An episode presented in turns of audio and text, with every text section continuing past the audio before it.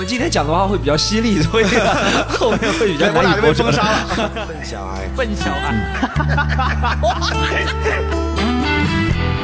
对 stand up comedy 对脱口秀批评是很容易的，因为喜剧这个东西就是主观的，没有绝对的。真的，我很讨厌人人都能做五分钟 comedian 这种话，这是对我们的 material 内容极其的亵渎。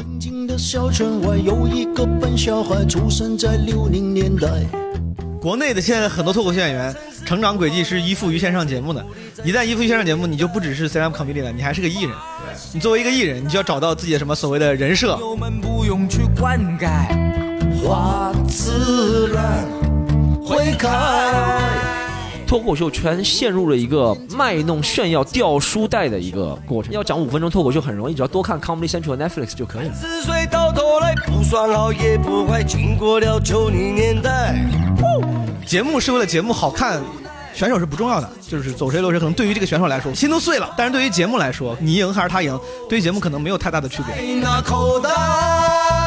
在舞台上用一种幽默的方式表达，只有第一个人能够有这个权利表达。我怎么憋自己的专场，怎么憋自己提高，就是每一场再烂的开放麦、小演出，我都要去，而且我都要要求你给我排第一个，这才是我强化自己的一个标准。老天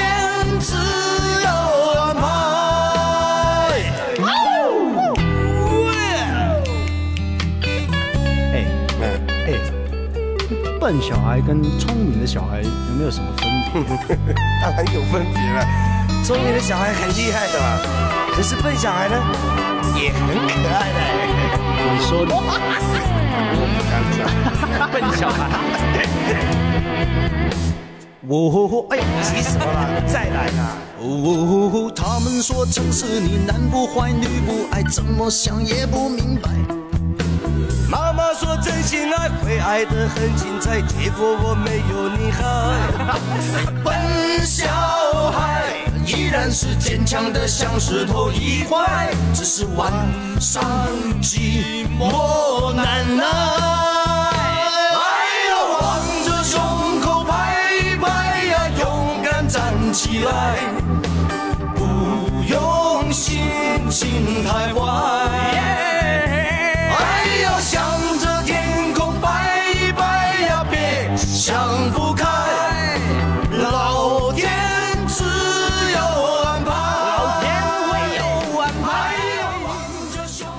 朋友们，这期基本无害是我大概两周前在上海出差的时候，忙里偷闲跟 Storm 录的关于脱口秀大会的一期节目啊。当时录的挺久，但是就像你们在题目里面看到的，估计删了少说有三分之二，我估计可能还更多啊。其实有点遗憾，因为我记得当时录完之后，第二天 Storm 还给我发微信说，他说感觉这期节目应该能火。因为聊了很多很劲爆的内容，主要 Storm 比较 real，他说了很多真诚的看法，没有什么不好的东西，只是因为他真诚的分享关于节目、关于演员的这些看法观点，就有些东西我觉得实在不方便播，所以说他给删了。我跟大家解释一下，比如删了什么，为什么删？比如说删了一部分是脏痞人物的部分，就是评价有一些演员其实没有做任何这个恶意攻击什么的，就评价也是很正常的评价啊，但是就是害怕可能会给相关的演员带来不好的影响吧，然后就觉得这个应该要删。还有一部分是当时 Storm 问我，因为我俩都是算是各自播客的资深主播，这期节目我们也没有准备，就基本上就是临时录，然后互相问问题。有一部分他问了我这个在节目里面的那个表现，然后比如跟呼兰 PK 啊这个环节，他问了我背后的想法、背后的故事啥的。其实我俩聊了挺多，但是我后来想了想，觉得也是。不足为外人道，所以说就也删了。至于那个评论演员那个，就为什么删呢？你们可能会说，哎，那上一季脱口大会三的时候，基本无害还做了一个小系列叫内行看热闹，我请了一些行内的朋友，有些人还是上一季脱三的选手，就来聊，感觉好像也聊了很多演员，这不也播了吗？有什么不能播的？原因有二啊，原因有两个。第一个呢，确实是因为 Storm 他更 real 一些。他讲的很多东西更直接，而且实话说，很多我都很同意，就没有问题。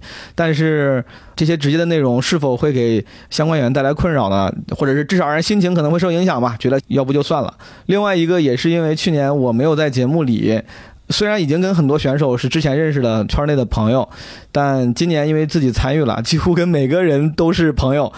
你就在自己节目上，你你评价谁都都不方便。我觉得这这不是不真诚，这也是我一个为数不多的情商非常不高的我。在社交时候的一个小准则，就是我觉得感情比道理重要，就没有什么道理是非要说给别人听的，就别伤感情。好，解释完了，大家还是可以听一听。我觉得这期节目呢，有可能是基本无害这一季脱口秀大会相关的唯一一期节目了。去年还做了一个小系列，出了三期，今年可能也没时间，也没有更多的人可聊了。节目里也会解释，这季估计就聊这么一期。大家对这个节目、对脱口秀这个圈子感兴趣的，可以听一听。我觉得对于一些啊演员朋友，可能也也是有帮助的。就我们的一些讨论，对于一些观众朋友来说，我们的讨论也能帮助你更了解这个行业，甚至行业的一些创作者内部的潜规则，说不定可以帮你能够就未来更好的去欣赏脱口秀表演。好，我不废话了，让我们来听一听无比 real 的 Storm 跟越来越不 real 的我关于脱口秀大会瞎聊的一些有的没的。哎呀，望着胸口拍拍呀，勇敢站起来，不用心情太坏。真的，这一集第四季我看了比较多一点，就是前面三季我都没怎么看。为啥呢？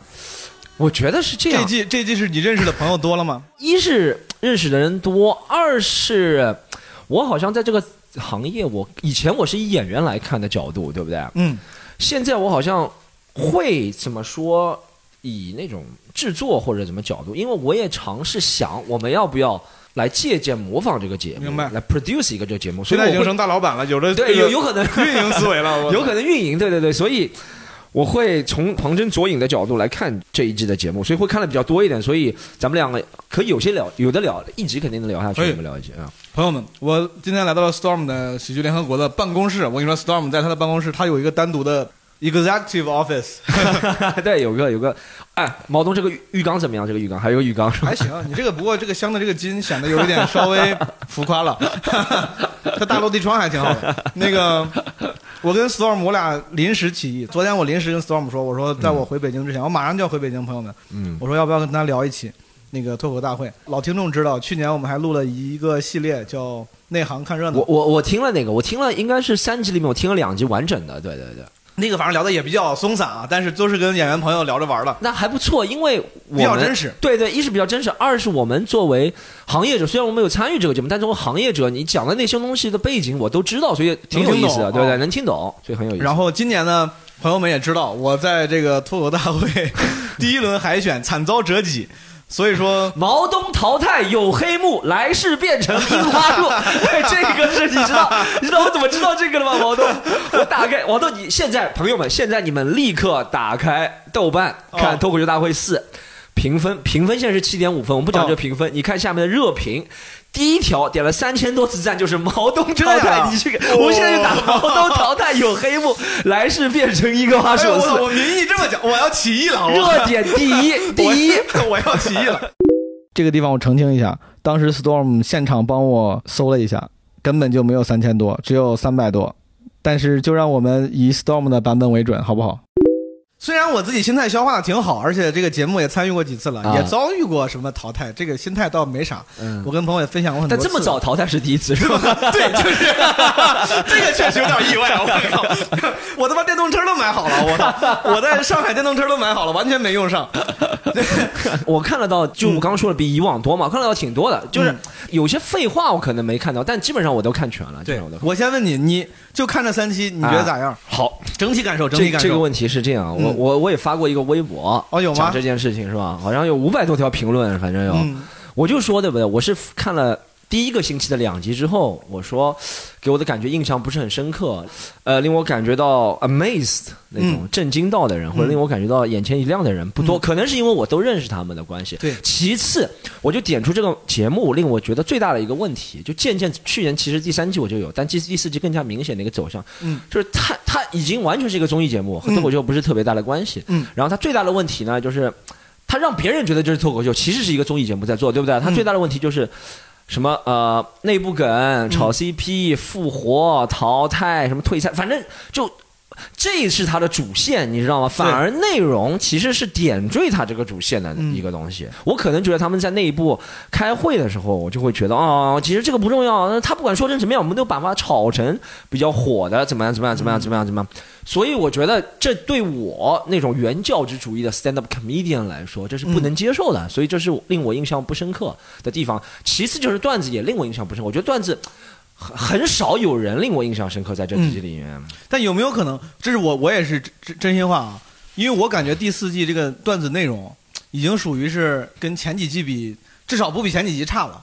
会不会有可能是你看太多了？就比如就像这些人都来，甚至很多人在成名之前都来你这儿演过，你也都看过他们的段子。我我我我觉得是这样，就是嗯首先啊，我必须就是 disclaimer 说明说一下，就是我现在咱们俩聊的工作，我好像就像一个 critics 的批评家的。其实对 stand up comedy 对脱口秀批评是很容易的。是的，因为喜剧这个东西就是主观的，没有绝对的，对吧对？所以呢，我现在如果对这个批评，将来大家对我主观的批评，我也能接受的。就是今天是来个做批评家，是不是说绝对的不好，只是一个要从一个挑毛病，或者是就要说他的消极的一部分，也说他积极的一部分，对对不对？就是从一个 critics 角度来说，我觉得我要尽管 critics 没没有对，我觉得问题是这样，一个是你刚刚说的，这些人我都见过，对吧？大家都见过，对不对？啊其次就是就是能聊的话题越来越少了，这点也是不可避免的。我也不是在替节目组推脱，确实我是觉得，嗯，这个一年一度要在电视上上这个节目，强度是有点大。嗯就除了像对你呀、或者智胜啊，或者是你说秋瑞，对不对？从来没有上过电视，观众是眼前一亮的感觉。其他人的难度确实是越来越大。嗯，这个创作是这样，就是因为如果我觉得真正的创作者是只能往上不能往下的，对不对？嗯他只能接受我做出的作品比以前更好。嗯，有可能他觉得是搞笑，但觉得他没有，不论从深度啊、观察性啊或者议题，没有以前更好，他可能就放弃了。所以我能理解一些老选手不能出好作品。一是这个啊，就是我给他们找推脱词；二就是他们这些人就不 care，也有可能。老选手，我听过，我就直接点名。去年，嗯由于很多原因吧，只能演了十场演出。他一年只演十场演出，你能期待他有什么新作品？他只能讲那些炒冷饭的东西，对不对？这是他主观造成，也是客观造成的。嗯他的内容就是在炒冷饭，他就是在 exploit 剥削他以去年。再弄一点那个，嗯而且他在迎合去年迎合的那批人，他没有在挑战那批人。说到底就是这样，你们觉得很牛逼，我觉得这个啥东西，我感觉这个这也是大家向，我说的难听点是向市场屈服，嗯。说的好听点就是找到了自己创作的方向。对垂直垂直 垂直。就是包括他们，你你说就是找到了一个话题，就 exploit 这个事情。对对对，其实去年那个内行看热闹，跟几个演员也聊，嗯。很多人他就是很多咱们的演员 fellow，、嗯。他们在上节目的时候，嗯。他们是希望能找到一个人设，对。吧？他们巴不得找到一个人设他们巴不得找到一个可以 exploit 的对的的话题。嗯。你像现在可能有些演员就是性别议题，有些演员职场。职场一些外貌，嗯。对，就有些人是那个社会底层的生活啊之类的，你会发现哦，他觉得这个好，这个好，这这个跟我我平常在公司里面接触什么抖音创作比较多，很多抖音创作我们有个法则，就是你各种试各样各各种各样的形式，对。当有一个视频爆了。的时候，嗯。你就再也别改了，哦。你就一直用这个路数，你就一直用这个路数，直到这个路数再不好使为止。我估计这个也是一个理性的降低风险的举措，他就他就会一直讲这个东西。其实毛东，我也有时候在想这个问题。这个其实不仅是脱口秀了，你知道是，其实这是从一个科学数学的角度来解析一件人文情怀的事情，嗯对不对？就是把嗯文艺的事情数学角度，嗯怎么从数学角度，就是说。就是从数字上来说，明显的人对你这个停留时间更长，更愿意和你互动，那你就应该往这个方向走，对不对？对。其实你看，我们如果做脱口秀，如果原教旨主义，我就觉得我什么话题都能讲，我对无所谓。我今天可以说我支持呃女性，怎么怎么怎么，明天我就反对，对因为我觉得这都是我的思维，我有正面有反面，但互联网其他人不是这样想的，但但但互联网对人的剥削不是这样的，就是它会让一直给你推，你就会觉得这个是你根深蒂固。就像我现在不看，除了脱口秀之外，嗯我如果看其他的，我就会这样。除了我用你的微信里面，不是你的你的抖音里面全他妈是美女，对对，看其他的我就会觉得，哎，我这个胸小的就没有胸大的好看，你懂吗？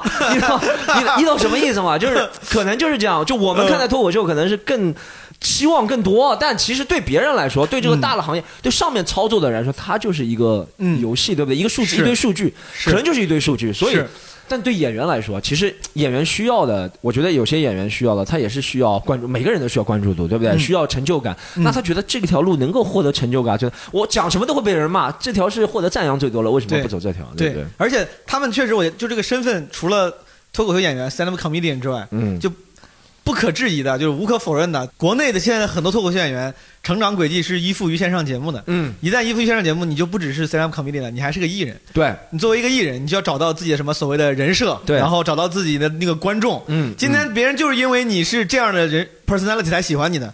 就像你说的，真正的 comedian 可以今天骂男生，明天骂女生，对。但最好如果你要是想做赚艺人钱的话，对。你要抓住这帮观众，对好不容易对这帮人喜欢上你了，你不能明天反水了。是是是是，所以说，就他们的就作为艺人的这个策略，这个 strategy，我呃表示理解。嗯嗯对，确实是，就是要看你往哪个方向。就是你知道，从这个这项技能 stand comedy 本身来说，是想突破更多的可能性。嗯但从传播学，传播学是另外一门学问了，对不对？传播学或者是呃社会学或者人心理学。人更多的愿意停留，更多的是自己喜欢、自己感兴趣的话题。对我觉得从一定的角度来说，做节目这样做是对的，但嗯很不幸，我是一个 stand comedian。聊到这儿，我导演剪辑音轨跳入一下，朋友们，我解释一下前面的几个话题。最开始，Storm 提到说，今年的脱口大会感觉没有去年的印象深，就是能记住的内容更少了。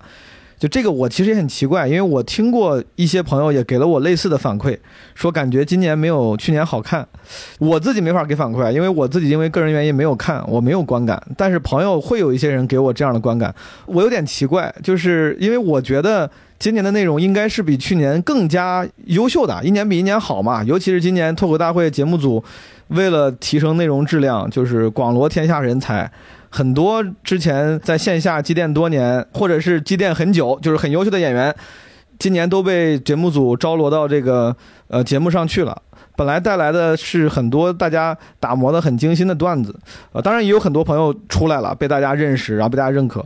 但是其实没有我想象的多，没有我想象的那个呃效果那么出色。我其实也很奇怪，为就不知道为啥。我觉得这可能就是还是我不懂节目。我但是我觉得这个节目不是我不懂，就是哪怕那些很资深的导演，他们也没办法做到说判断非常准确。我在我有限的参与线上节目的录制这个过程中，我也目睹过很多，就是所有人，就不管是同行，就是选手、观众还是导演，都觉得这个人今年一定能出来，一定能火啊，他肯定可以。哎，但最后好像就不如预期。就我只想感叹一下，就是节目的观感没有去年好这个事情，其实不一定，可能是因为别的一些原因。因为在我看来，内容上是更好的。我只是想表达一下这个影响一个节目的观感或者大众传播最后效果的因素实在是太多了，不光光是内容，它甚至可能会给你一些错觉，就让你觉得以为是内容不够好，所以说没记住。但我觉得可能不只是因为内容不够好，甚至可能就不是因为内容不够好，可能是因为一些别的原因，让你误以为是这个原因。这是第一个事儿。第二个，就当然我们聊到人设这个事情，这个我还是我其实对这个事情我也没有想得很清楚。我们聊的都是瞎聊啊，这我俩这都是呃非常常不线上综艺圈内的人。首先，人设这个事情，我想解释一下。不是说有人设的，或者说有鲜明人物形象的这些人，他们都是有意选择的。有些人可能就是很幸运，他就是这种人，他这个人人格就是恰好这个时代的观众很喜欢。所以说，并不是说每个有鲜明人设的人都是主动选择的，他可能也是在做自己。但确实也有很多人不幸运，比如说你的自己恰好就不适合线上舞台，或者是不适合这个时代的线上传播。我就在想，如果遇到这种情况，比如说有些新演员朋友啊，这个脱口秀演员想上综艺，想红，想红想火，觉得那咋办呢？我要不要给自己找个人设？这个事情，首先我非常没有发言权，就是我也不懂不权威。但我的想法是，就你看，无非是两个策略嘛，一个就是你坚持做自己，等到打个比方，运气不好的话，现在这个时代，可能你的这个自己，你的这个 personality 不是特别容易被传播，不是特别容易红，但说不定两年之后，哎，你就行了。对吧？这个是一个顺其自然的策略。还有一个策略，你说我等不了，我害怕过几年脱口秀行业不行了，我就想趁这几年火的时候赶紧能出来就出来。那你要是把这个事儿当做一个 project，对吧？你不当做一个是顺其自然做自己的事儿，你把它当做一个 career，当做一个像做生意一样的，像做项目一样的，要打磨精致、精心策划、理性发展，这不是不行啊，这没有任何不好，当然可以。那如果是那样的话，那你就不如在线下或者在可能的平台，甚至我觉得说不定啊，这种自媒体的短视频平台、视频平台都比线下可能更具有验证度。你可以在这些平台上多试一些人格、人设加引号的啊，你用你的聪明才智选一个你觉得最适合大众传播的，然后在这个里面加以创作。如果你能力足够的话，对吧？聪明人说不定说不定真有这样的人。我想做 nerd，我就可以写出这个 nerd 型的段子；我想做张扬的，我也能写出张扬型的段子。虽然看起来非常的不顺其自然，但它也不是不行。这个策略，我个人的建议，我觉得还是第一种好一些。啊，就像之前我跟 Storm 期末录过一期基本无害，当然期末说嘛，说这个一定要说自己想说的，因为如果你说自己想说的冷场了，至少你不后悔。如果你说了一些你以为观众想听的，你自己也不是自己真心实意想说的，说了之后还冷了，你就会觉得自己是个傻逼。是当时期末的原话，他当时形容的呢是这个在线下演出的时候更具体的范围里面的一个指导思想，但我觉得对于指导整个的脱口秀演员这个 career 也是一个可以借鉴的指导思想。虽然这个风险更大，对吧？说不定你说好，那我听你的，我做自己，然后可能你到第五年才能找到真正的自己。你要发掘自我也是个过程嘛。那那也可能到第三年的时候，脱口秀这个行业就黄了。那你到时候别怨我们，对吧？但是理论上它是一个更加有机的、更加自然的状态。所以说，就是人设这个事儿，不是说它不好，只是希望大家能够找到真正的那个人设。人设本身其实意思是个人格嘛，是个形象嘛。如果有一些新演员朋友，希望你是可以努力的去发掘真正的人格、真正的形象，而不是去开发、去依附某个形象。因为那样的话，首先，如果你一旦没弄好，你会很后悔。你说，哎呀，早知道我做自己了，说不定我要是演自己，我就我这次就不淘汰了，对吧？你可能会后悔。另外一个是，另一个，如果是你依附于一个设计好的人设，它很脆弱，你知道，它不是你自己，它很脆弱。你的掌控力其实对这个人格，你掌控力会很弱。而且风险更大。你们还记不记得《了不起的麦瑟尔夫人》里面，当时里面有个配角嘛？那个叫啥来着？我忘了。他本来很有钱，扮演一个布鲁克林的穷人的大老粗大妈，后来被人扒出来了，这个都是引起唾弃，对吧？虽然现在的这个娱乐行业，这这倒无所谓，你的段子舞台形象是什么，跟真人形象不一样，这倒无所谓。但是仍然，他可能会更脆弱。这是我的人设的一点点多余的想法啊，当时没想到要说。所以说，在这儿补充一下，除了这个呢，除了就是你说你观察到的，这个演员有些同质化，对不对？可以说是同质化，过于过于 exploit 之前那个那那些话题，还有啥？你还有啥别的观察吗？我，哎，我我我先问你，我问你一个问题好你问你问我，我刚刚开头讲的那个毛东淘汰有黑幕，来分享一下，你你觉得你觉得怎么样？你你先从你当黑幕当然是没没有黑幕嘛，我觉得这个脱口大会在我参与录制的前两期。这四集那个那一次录制里面，嗯，我觉得那个整体是也非常公平的，嗯，就一个节目是个游戏，我一直跟跟别人说，就像奇葩说这样，我参与录录的另外一个节目一样，它是个 game，这个 game 的规则告诉你了，就所有的那个所谓的综艺赛制，它就是它的 game 的规则，嗯，它不是高考，不是说国家说为了最广大人民的公平利益做考虑的，啊，节目是为了节目好看，节目利益做节目的好看做好，那个这这很正常，我非常理解，甚至我在录之前那个奇葩说的时候，啊。他也说过，对吧？就是这个，当然他半调侃的说，这个选手是不重要的，就是走谁落谁。可能对于这个选手来说，他说我那个心都碎了。我说我操，我竟然被淘汰了。但是对于节目来说，说实话，换下你还是那个人，你赢还是他赢，对于节目可能没有太大的区别。对节目这个本身你是有可能，呃，你说工具人这个有点太冷血了，你是一个零件。对，但本来确实你就是节目构成的一份子，像导演、像导师一样，都是一个零件。是每个制作组。他有自己的规则，这个规则很有可能不是你认为最最公平的规则，这个规则很有可能不是最广大人认为最公平的规则，或者最合适的规则吧，这都很正常，这都很正常。不是那三千几个点赞的人。我在片头说了，Storm 问了我关于我比赛的这个一些部分，我说都删掉了。但其实只留了这么一小段后面还聊了很多，都删了。留了这么一小段是因为它几乎没有涉及真正的那些细节，就只是我对线上节目的一个看法。这个看法我觉得是值得分享的。这其实跟我刚才那个导演剪辑音轨里面说的那个事儿一样，就是就线上节目传播这个事儿，它随机性很大。就像我之前说，我说怎么今年人这么多，这么好的内容，为什么有些人觉得还是效果没有去年好呢？这个我想不通，对吧？还会有很多想不通的事儿，这个想不通的事儿，甚至都不是什么你被设计了，或者是什么，或者是黑幕，或者是怎么怎么着，有可能它就是随机性，就是有很多随机性，评委的随机性、选手的随机性、现场观众的随机性、剪辑的随机性，以及线上传播时候的随机性，都会让你本以为理应发生的事情没有发生，它背后可能甚至可能没有太多奇怪的让人愤慨的原因，对吧？就我觉得这这是个游戏，游戏有自己的规则。这个地方之所以留下，也是想跟一些想上线上节目的线下脱口秀演员同行们分享，就是如果你想上线上节目的话呢，它不是高考，它不是你觉得你自己考六百三十分，就是比六百一十五分能上更好的学校，就是就连高考对吧？你分数线你分数比他高，说不定你志愿没报好，都还是有随机性的。况且它没有那么量化，大家一定要做好这个心理准备。我之前上另外一档那个节目《奇葩说》的时候，也是我见过很多优秀的辩手。或者在圈内大家觉得啊这个人很厉害，但是早早被淘汰，也没有人要故意害他，就是各种随机的原因。所以说大家放平心态。之所以说这个，也是因为听说今年有一些选手嘛，本来也是各种优秀选手受到了认可，然后觉得这个有更高的期望，但是这件事情没有发生之后呢，就心态可能不是很平稳。我觉得就是尊重世界的随机性，尤其是综艺节目的随机性，就做到尽人事听天命。虽然很多人说我是尽人事听天命，但是。有时候你会误以为天命已经定了，就是你误以为天命就是我一直演得很好，全都认可我，我大概率至少得走两轮吧，对吧？不要抱这种太就是天命会变的，天命就是运气，这东西会会变的。说这个单纯只是想让大家放平心态而已。对，包括当时我们录节目之前有个动员会，然后李诞当时是给这些选手们，就是创作者们、演员们说说这个节目啊，呃，就是借假修真的一个过程。他说这个话本身是让这个创作者们、演员们心态能够放平，说节目是假的，你的个人成长是真的，对吧？这个节目呢，这是一个产品，你要通过这个产品、这个舞台，然后你要让自己成长。就这个，我觉得适用于所有行业做所有事儿，甚至参参与什么比赛节目的朋友。节目比赛它是假的，你让自己成长是真的。虽然如果这个节目能让你红，那个成长可能是更大的，那当然最好。但如果没有的话，你就这么安慰自己，对吧？你就说我至少成长了，借假修真。我觉得这是一个比较好的自我安慰的方法，跟大家分享一下，共勉，好吧？今年是最明显的感觉，就是脱口秀圈陷入了一个。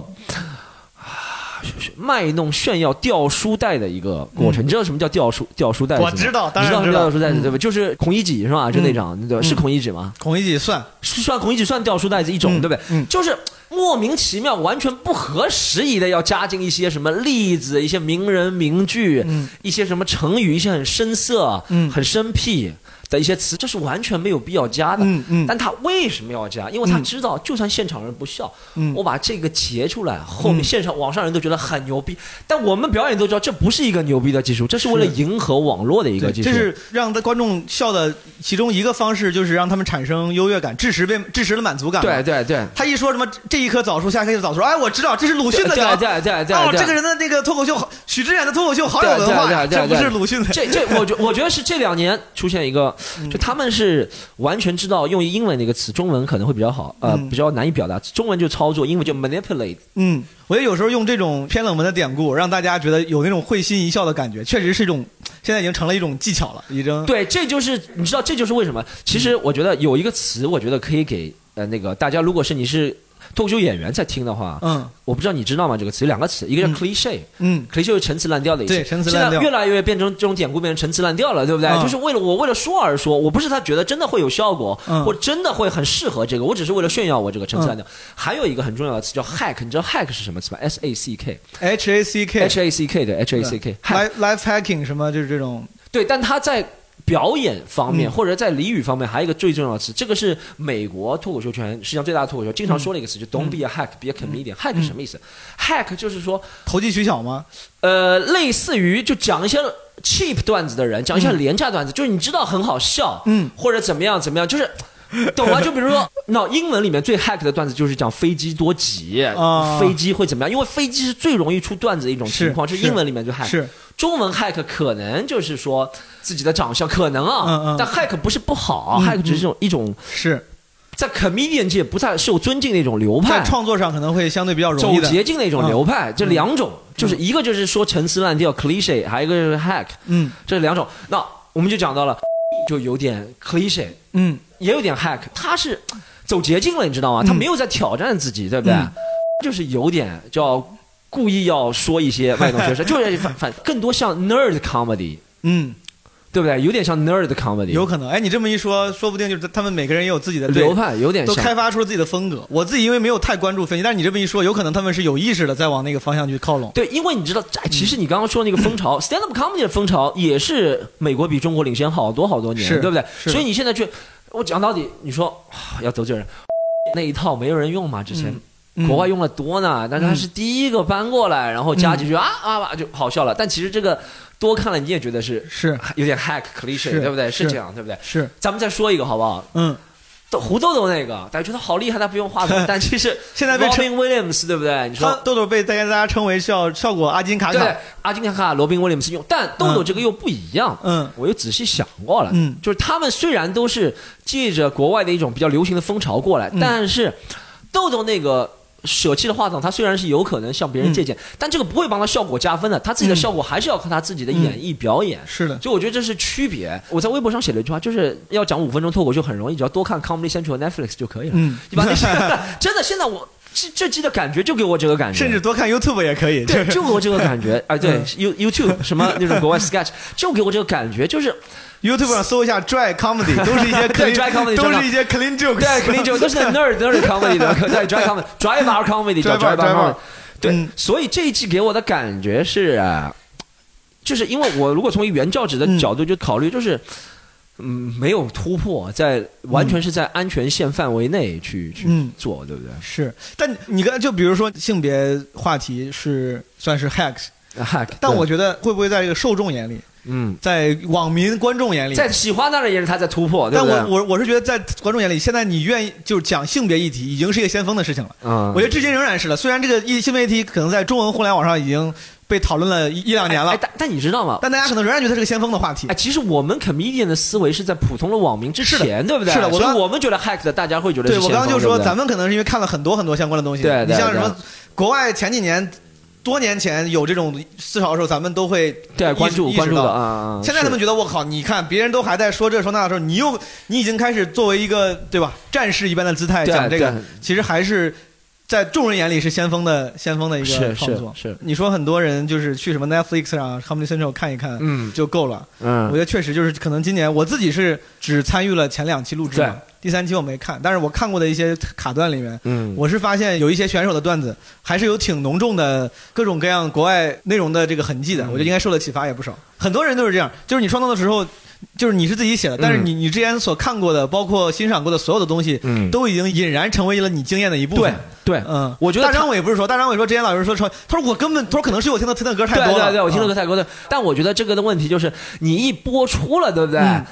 嗯问题是，一是他不可能再承认了，他说、嗯这个不是，他就说我就是这个想法。嗯那令我比较讨厌的是，他这个会影响到那些观众的看法。就比如说，我们指出这段可能相似度太高了，观众说、那两个人不能想一样的东西吗？或者怎么样怎么样？对，两个人是能想一样的，但在舞台上用一种幽默的方式表达，只有第一个人能够有这个权利表达，嗯这？是咱们创作的一个算是潜规则了。是潜规则，就是对大家因为为什么很多事情，你像台上讲的事情，咱们都经历过。嗯为什么他能讲出来好笑，你讲出来不好笑？因为他用了他一个独特的表达方式来，嗯对对不对？对这一个独特的表达方式，致使他搞笑的，是受到保护的。我每次和不懂的人，我不想辩论啊，但看到嗯他们的论点就是，呃，他是说色盲？他是说地洞，他们两个都有这个想法，哦能一样吗？对，是一样。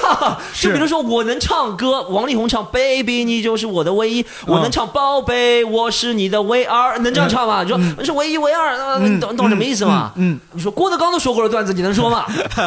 相声都说烂了这个段子，有可能现在人多了就变成个什么所谓的公用感，但没有公用感这个说法。嗯，公用感只是你对自己放弃了要求，对不对？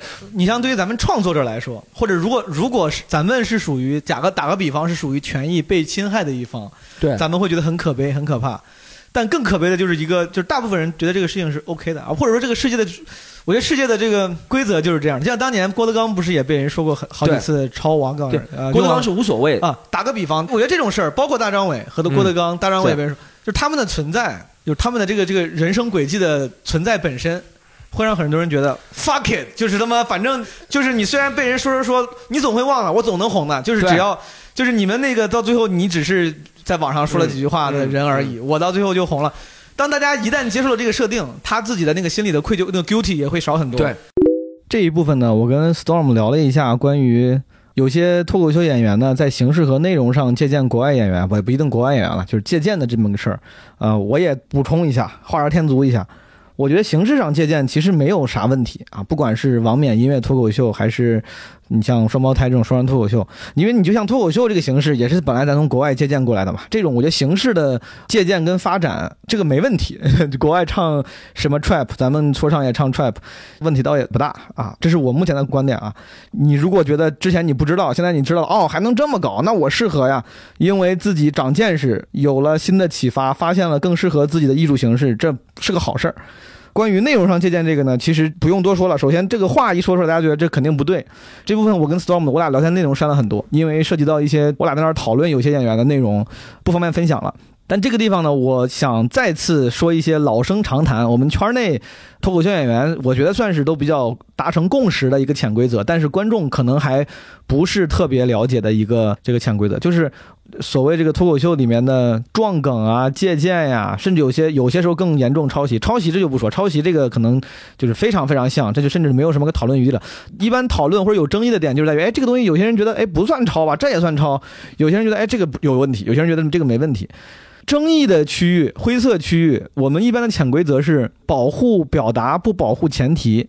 就比如你俩都讲一个上班的事儿，讲一个喂狗的事儿，讲养宠物的事儿，OK，没问题。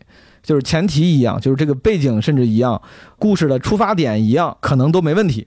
但是你的表达技巧不能撞。比如说像之前博洋维权的时候嘛，哎，后面好像我们聊到啊，之前聊到了维权，白凯南说跟他撞，就是因为他那个他那儿那个呈现那个表演几乎是完全照搬，这个就属于是表达呈现，你给借走了，哪怕你把那个背景全换了，我讲的是在夜店，你讲的是在歌舞厅，你讲的甚至是在自己家里，你说我在家里跟朋友玩，我这么这么搞，然后你的那个表演跟博洋完全一样，大家也会觉得，哎，这你不是抄那谁谁的吗？这跟谁谁的表演不是一样吗？代换一下这个场景，你就理解了。就是表达的撞其实是更不合适的，跟场景都没有关系。有些时候会出现有些人表达跟另外一个人撞了，就是明显是可能是不合适的。但是有些人会出来洗，说：“哎，但是你讲的是职场，他讲的是学校，那不一样。”这站不住脚的朋友们，就说这个呢，是一个是想帮观众也稍微厘清一下，有时候圈内讨论的撞梗到底大家的线在哪儿啊？目前的线大概是这样的，也没有个法律去规定，这是我们目前的一个比较达成共识的潜规则，啊，也是帮助一些新人演员朋友们，你们可以引以为戒。当然，你说你呈现表达不一样，但结构特别相似，当然你尽量别什么前提特别相似。如果这个前提的这个角度本来具有非常大的独特性。然后你说那我只是撞前提了，后面不一样，其实也不是特别合适。但这东西没人规定，没人说，只能靠自己自觉。你像前一段时间期末在我们那个单立人群里还问，他说这个什么什么什么什么的场景，这个前提有没有人写过？都有演员说好像听过哪儿哪儿讲过。他说好，那我就不写了。就这就属于是非常自律的，就可能前提的撞都不是那么没有那么严重的问题。但是他自我要求非常高的选择避开了。当然，另外一个原因也是因为可能那个场景下、那个前提下，很有可能一旦你写了这个前提，表达可能也会撞，他可能也是规避这种风险。我自己这次也遇到了一个类似的事情，有个演员可能是无意跟我的一个梗撞了，就是梗一模一样，就是我非常不愿意去。去就是拿着鸡毛当令箭，特别把自己当回事儿，说哎，你给我段子撞了。因为说实话，也不是什么多么精妙的段子，但那个梗撞了，就确实像到了一个，但凡他讲了，我要在线下再讲呢，观众但凡看过他的表演，就会说，哎，这不是那谁谁的梗吗？就可能会有这种效果。或者如果我先讲了，别人再讲，他们就会说，哎，这不是毛泽东的梗吗？我觉得这个其实也是一个非常好的自我审查的标准，就是当你写这个东西的时候，如果你自己知道可能跟那个谁谁有点像，你可以自己想一想，这个梗你讲出来之后，别人看完之后再去看那个人，他们会不会产生说，哎，这不是谁谁的梗吗？但凡有这种相似度啊，可能就有点问题，对吧？当然，这个每个人每个观众的标准也不一样，只能说靠自己拿捏了。用这个东西来自我审查一下，我觉得可能会更保险一些，尽量不要有这种情况。然后最后就是我提了一个，就我觉得最让人不安的是。因为我觉得国内啊，就是有一种胜者为王的传统，就大家没有那么尊重姿态这件事情。就是你的吃相好不好看，只要你别犯法，大家其实不太苛责你的姿态。前段时间我刷抖音，抖音上说有个哥们，那哥们我我都没刷到过，我都不知道他为啥被喷。然后好像是因为前之前被喷了，后来就有很多人帮他洗，好像说这个人就是靠卖丑瞎搞红了。但是呢，这个人直播都是说了一句：“说当有什么七个亿摆在你面前的时候，你也会跟我一样。”然后好多人就说：“说对我说尊重这种哥们儿，什么生活不易，为了钱，这个能低下头弯下腰，就是这是个值得尊重的事儿。”从某种意义上，这个道理是对的。但是我觉得这个观念、这个风气现在在社会上太过风行了。当大家这个人，比如说做了一些姿态不好看的事情，取得了一些成绩，但是他说我那我是为了生活呀，我这那我人出来人活一世，那得养家糊口啊，养我有老婆孩子啥的，大家会说，哎呀，也是这为了生活，人就是就是甘愿做一个不好的姿态，最后人家功成名就拿了七个亿，哎，我能说啥呢？就大家对那些不好看的姿态太理解了，就是那个理解的程度太深了。我有时候觉得是这样的。就比如说刚才我跟 Storm 聊到说，大张伟跟郭德纲之前也有过被人讨论说，哎，这个东西是不是抄袭？这个东西是不是不是原创？但是其实你看不重要，这永远不会成为像呃吴亦凡一样的这种事儿，就是成为你的一个 game changer，对吧？game breaker 就让你的这个你的生涯完了。反而是只要你足够红，这些事情大家完全无所谓的，就可以忘记，可以不管。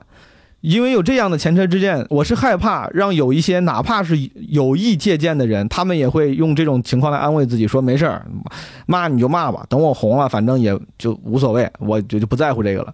就这个还是有点令人不安的。之所以令人不安，也可能是因为我自己碰到了这个事儿，就我站在权益被侵害的那一方，我碰到了，我就会觉得，我要是那个红了那一方啊，说不定我现在不会有这么多话，我不知道，我猜可能想办法把自己催眠了，给就自我说服了，释然了。但因为你我我们很多人大概率很有可能是权益被侵害的那一方，所以说不妨在早期就严格要求自己，推动行业的正能量这个风气，其实是一种自保。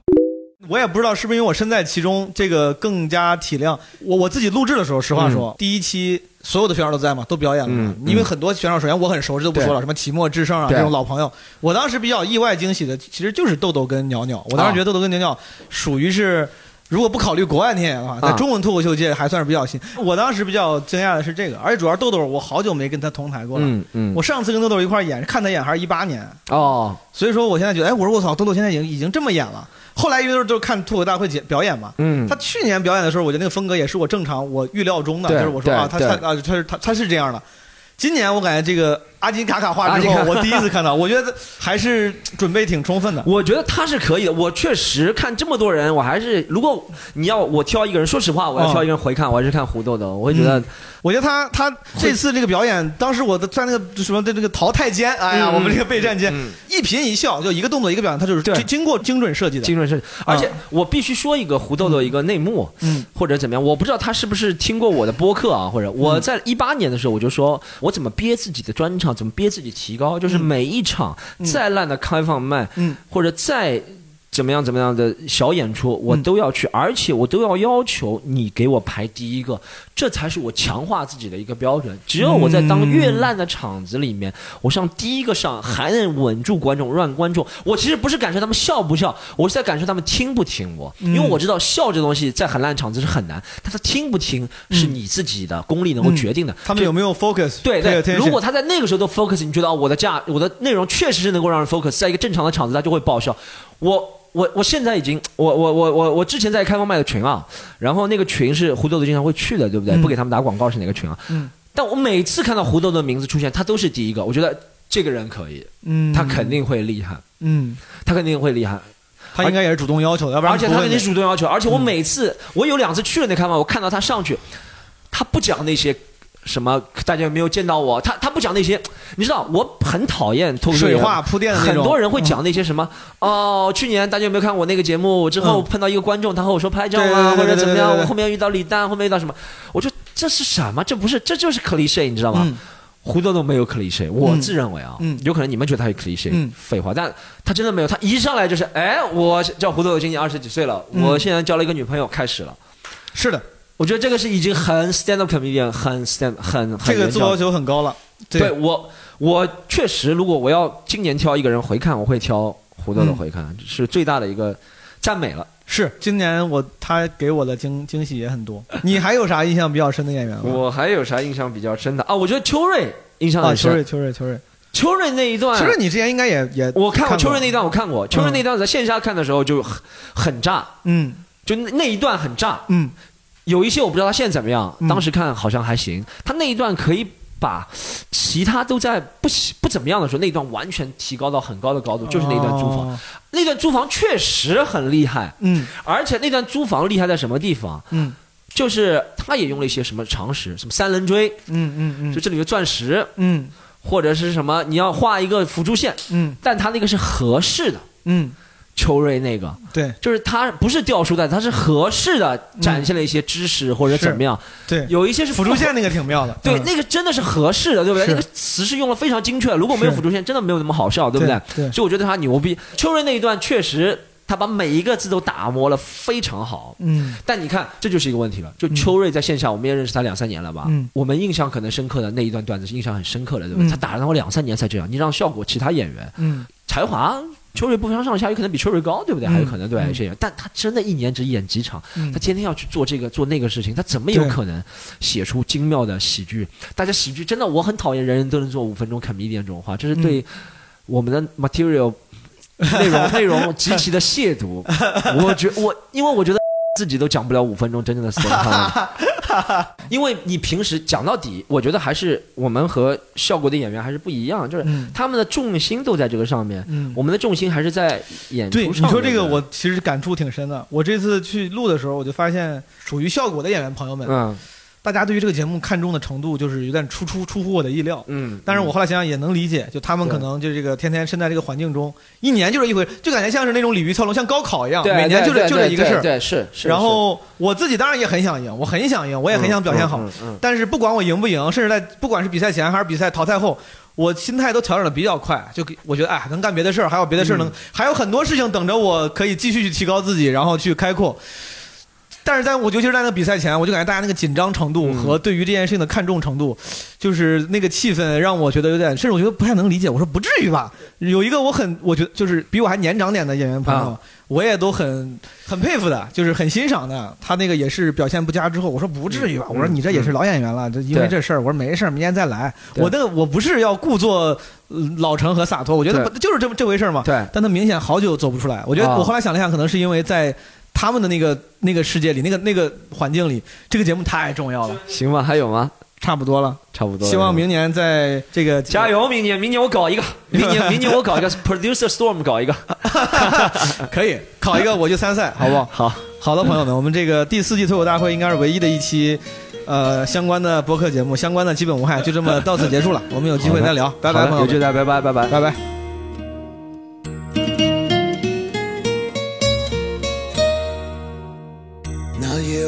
喝醉了，拉着你的手，胡乱的说话。好的，朋友们，因为这期的节目确实删减了太多，所以说我画蛇添足的还加了一些旁白的部分，再次给 Storm 道歉，删掉了他非常多精彩的发言。我也有一些，但是有机会再聊吧，这些都不重要。这世界上没有特别重要的话，没有哪些话非听不可的。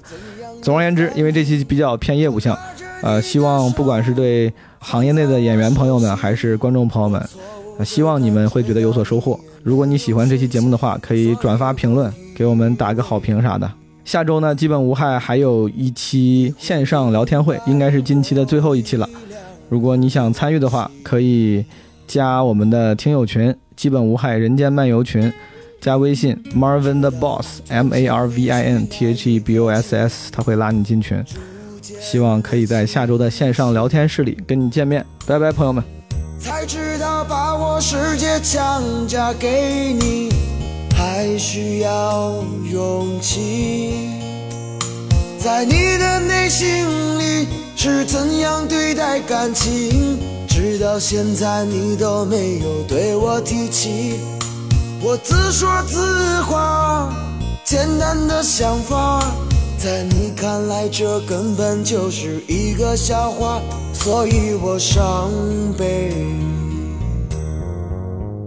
尽管手中还残留着你的香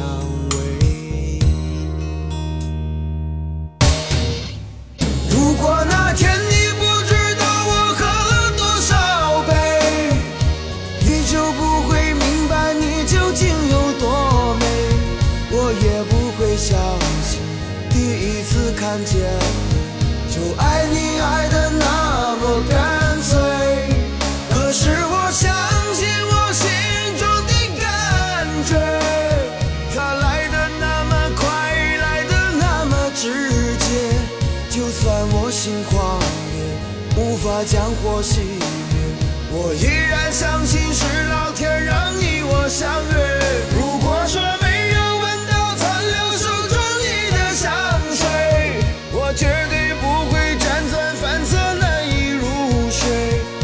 想着你的美，闻着你的香味，在冰与火的情欲中挣扎徘徊。如果说不是老天让缘分把我捉弄，想到你我就不会那么心痛，就把你忘记吧，应该把你忘了，这是对冲动最好的惩罚。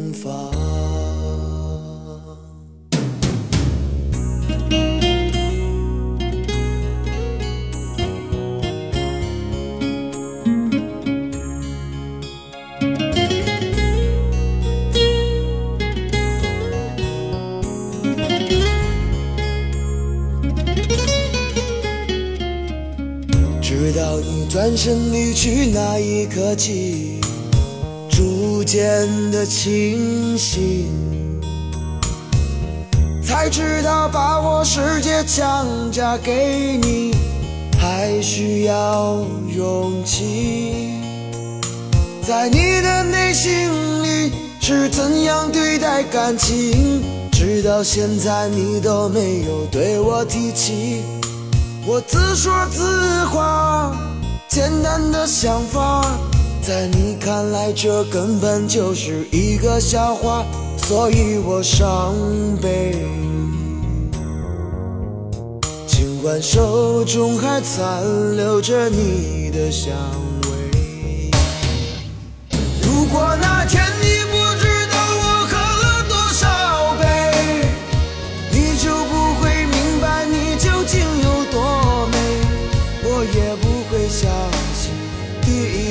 看见就爱你爱的那么干脆。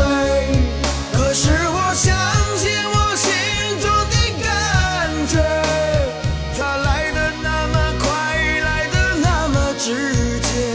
就算我心狂野，无法将火熄灭。我依然相信是老天让你我相约。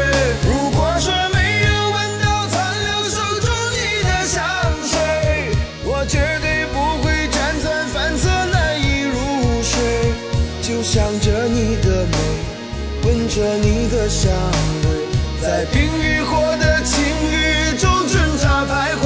如果说不是老天让缘分把我捉弄。